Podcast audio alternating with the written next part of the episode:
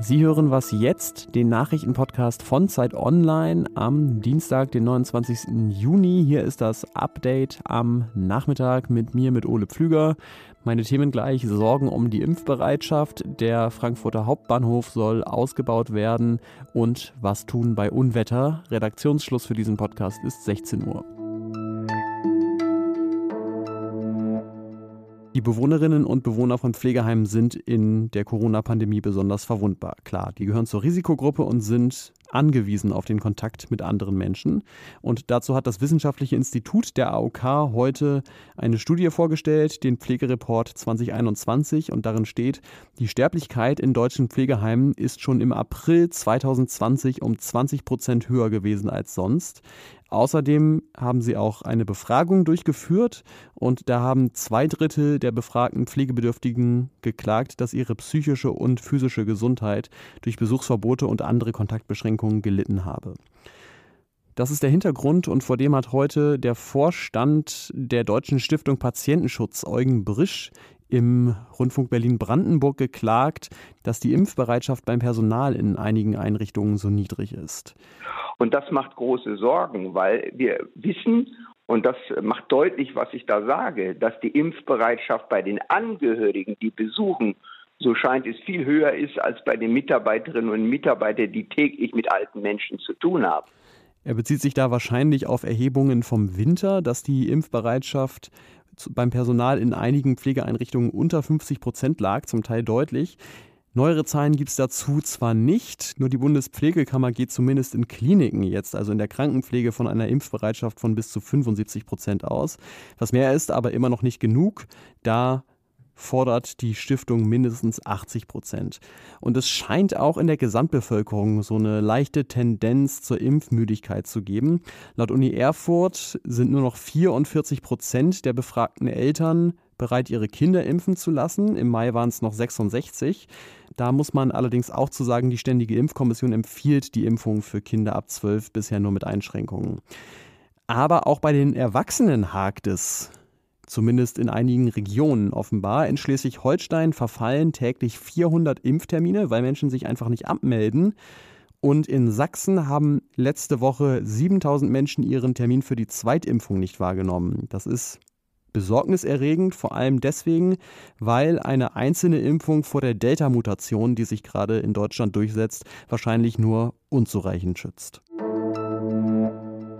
Der Frankfurter Hauptbahnhof soll einen unterirdischen Bahntunnel bekommen. Das hat die Deutsche Bahn gestern angekündigt. Geplant sind zwei unterirdische Gleise mit Bahnsteig. Der Rest des Bahnhofs bleibt aber oberirdisch und auch wie bisher ein Kopfbahnhof.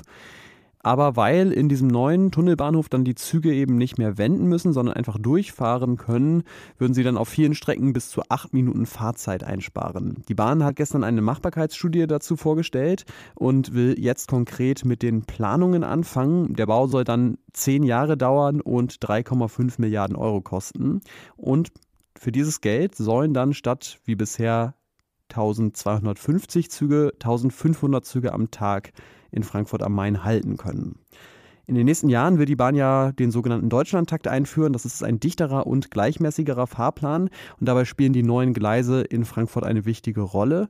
Und das Ganze erinnert jetzt natürlich aber ein bisschen an Stuttgart 21, das Tiefbahnhofprojekt, das ja vor ein paar Jahren massive Proteste in Stuttgart ausgelöst hat und inzwischen 8,6 Milliarden Euro kostet, fast dreimal so teuer wie geplant.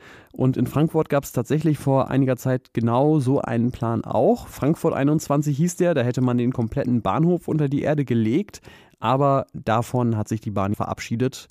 Und Hessens Wirtschaftsminister Tarek Al-Wazir, der hat sowieso ein anderes Vorbild, nämlich den Zürcher Hauptbahnhof, der wurde innerhalb von 15 Jahren umgebaut. Wir sollten uns genau daran ein Beispiel nehmen und jetzt äh, nicht wieder zehn Jahre planen und dann sind vielleicht schon die ersten Sachen veraltet, sondern die Mittel müssen bereitgestellt werden, das Personal muss da sein und es muss wirklich alle Kraft von allen Ebenen darauf gerichtet sein, da voranzukommen. Und wenn wir das gemeinsam machen, dann kriegen wir da was hin.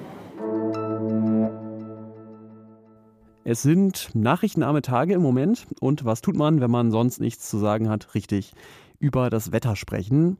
Und das gibt tatsächlich im Moment doch reichlich Anlass dafür. In Tschechien hat ein Tornado vor kurzem mehrere Dörfer verwüstet und Menschen getötet. Und auch in Deutschland hat es Starkregen und Überschwemmungen gegeben in den letzten Tagen, zum Beispiel gestern in Baden-Württemberg. Außerdem an vielen Orten heftiger Hagel und Gewitter. Es soll zwar ein bisschen besser werden in den nächsten Tagen, aber all das zeigt natürlich, Extremwetter ist gefährlich, lebensgefährlich. Das klingt selbstverständlich, aber es lohnt sich, glaube ich, das öfter mal zu wiederholen. Wie Sie sich richtig verhalten bei Gewitter und Tornados, das erklärt hier noch einmal Andreas Friedrich vom Deutschen Wetterdienst. Man kann dann natürlich versuchen, dass man noch in ein Haus kommt. Ja, in einem Haus ist man zumindest jetzt mal vor Blitzen meistens geschützt. Und auch wer einen Tornado sieht, zu erkennen natürlich häufig an dem berüchtigten Windrüssel, sollte schnell in ein Haus gehen und am besten sogar möglichst in den Keller gehen, denn dort ist man dann äh, wirklich vor Trümmerteilen sicher, die, äh, die der Tornado aufwirbelt. Also Merkel gegen Extremwetter hilft im Grunde das gleiche wie gegen Corona auch. Stay at home. Allerdings sind mir bisher noch keine Impfungen gegen Blitzschlag bekannt. Wäre auch meine Erfindung. Was noch?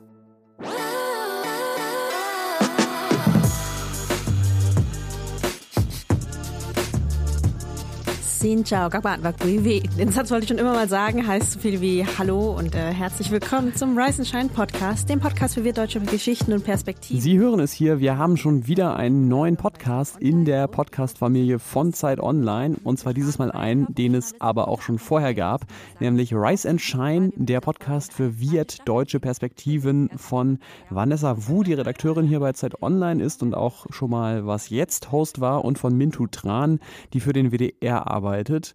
Und so ist es gekommen, dass Rise and Shine jetzt ab sofort eben bei Zeit Online erscheint und auch bei WDR Cosmo.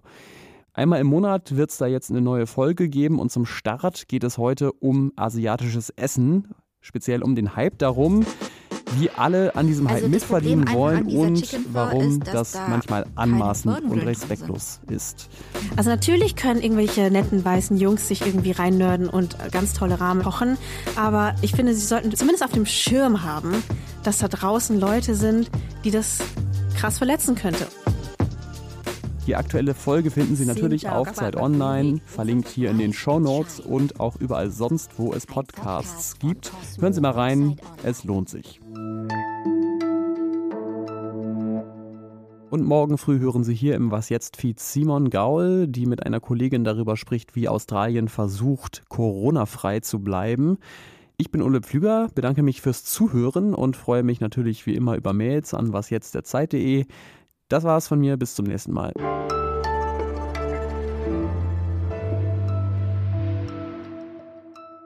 So, noch schnell aufnehmen, bevor die Nase ganz zugeht. Hallo, Heuschnupfen. um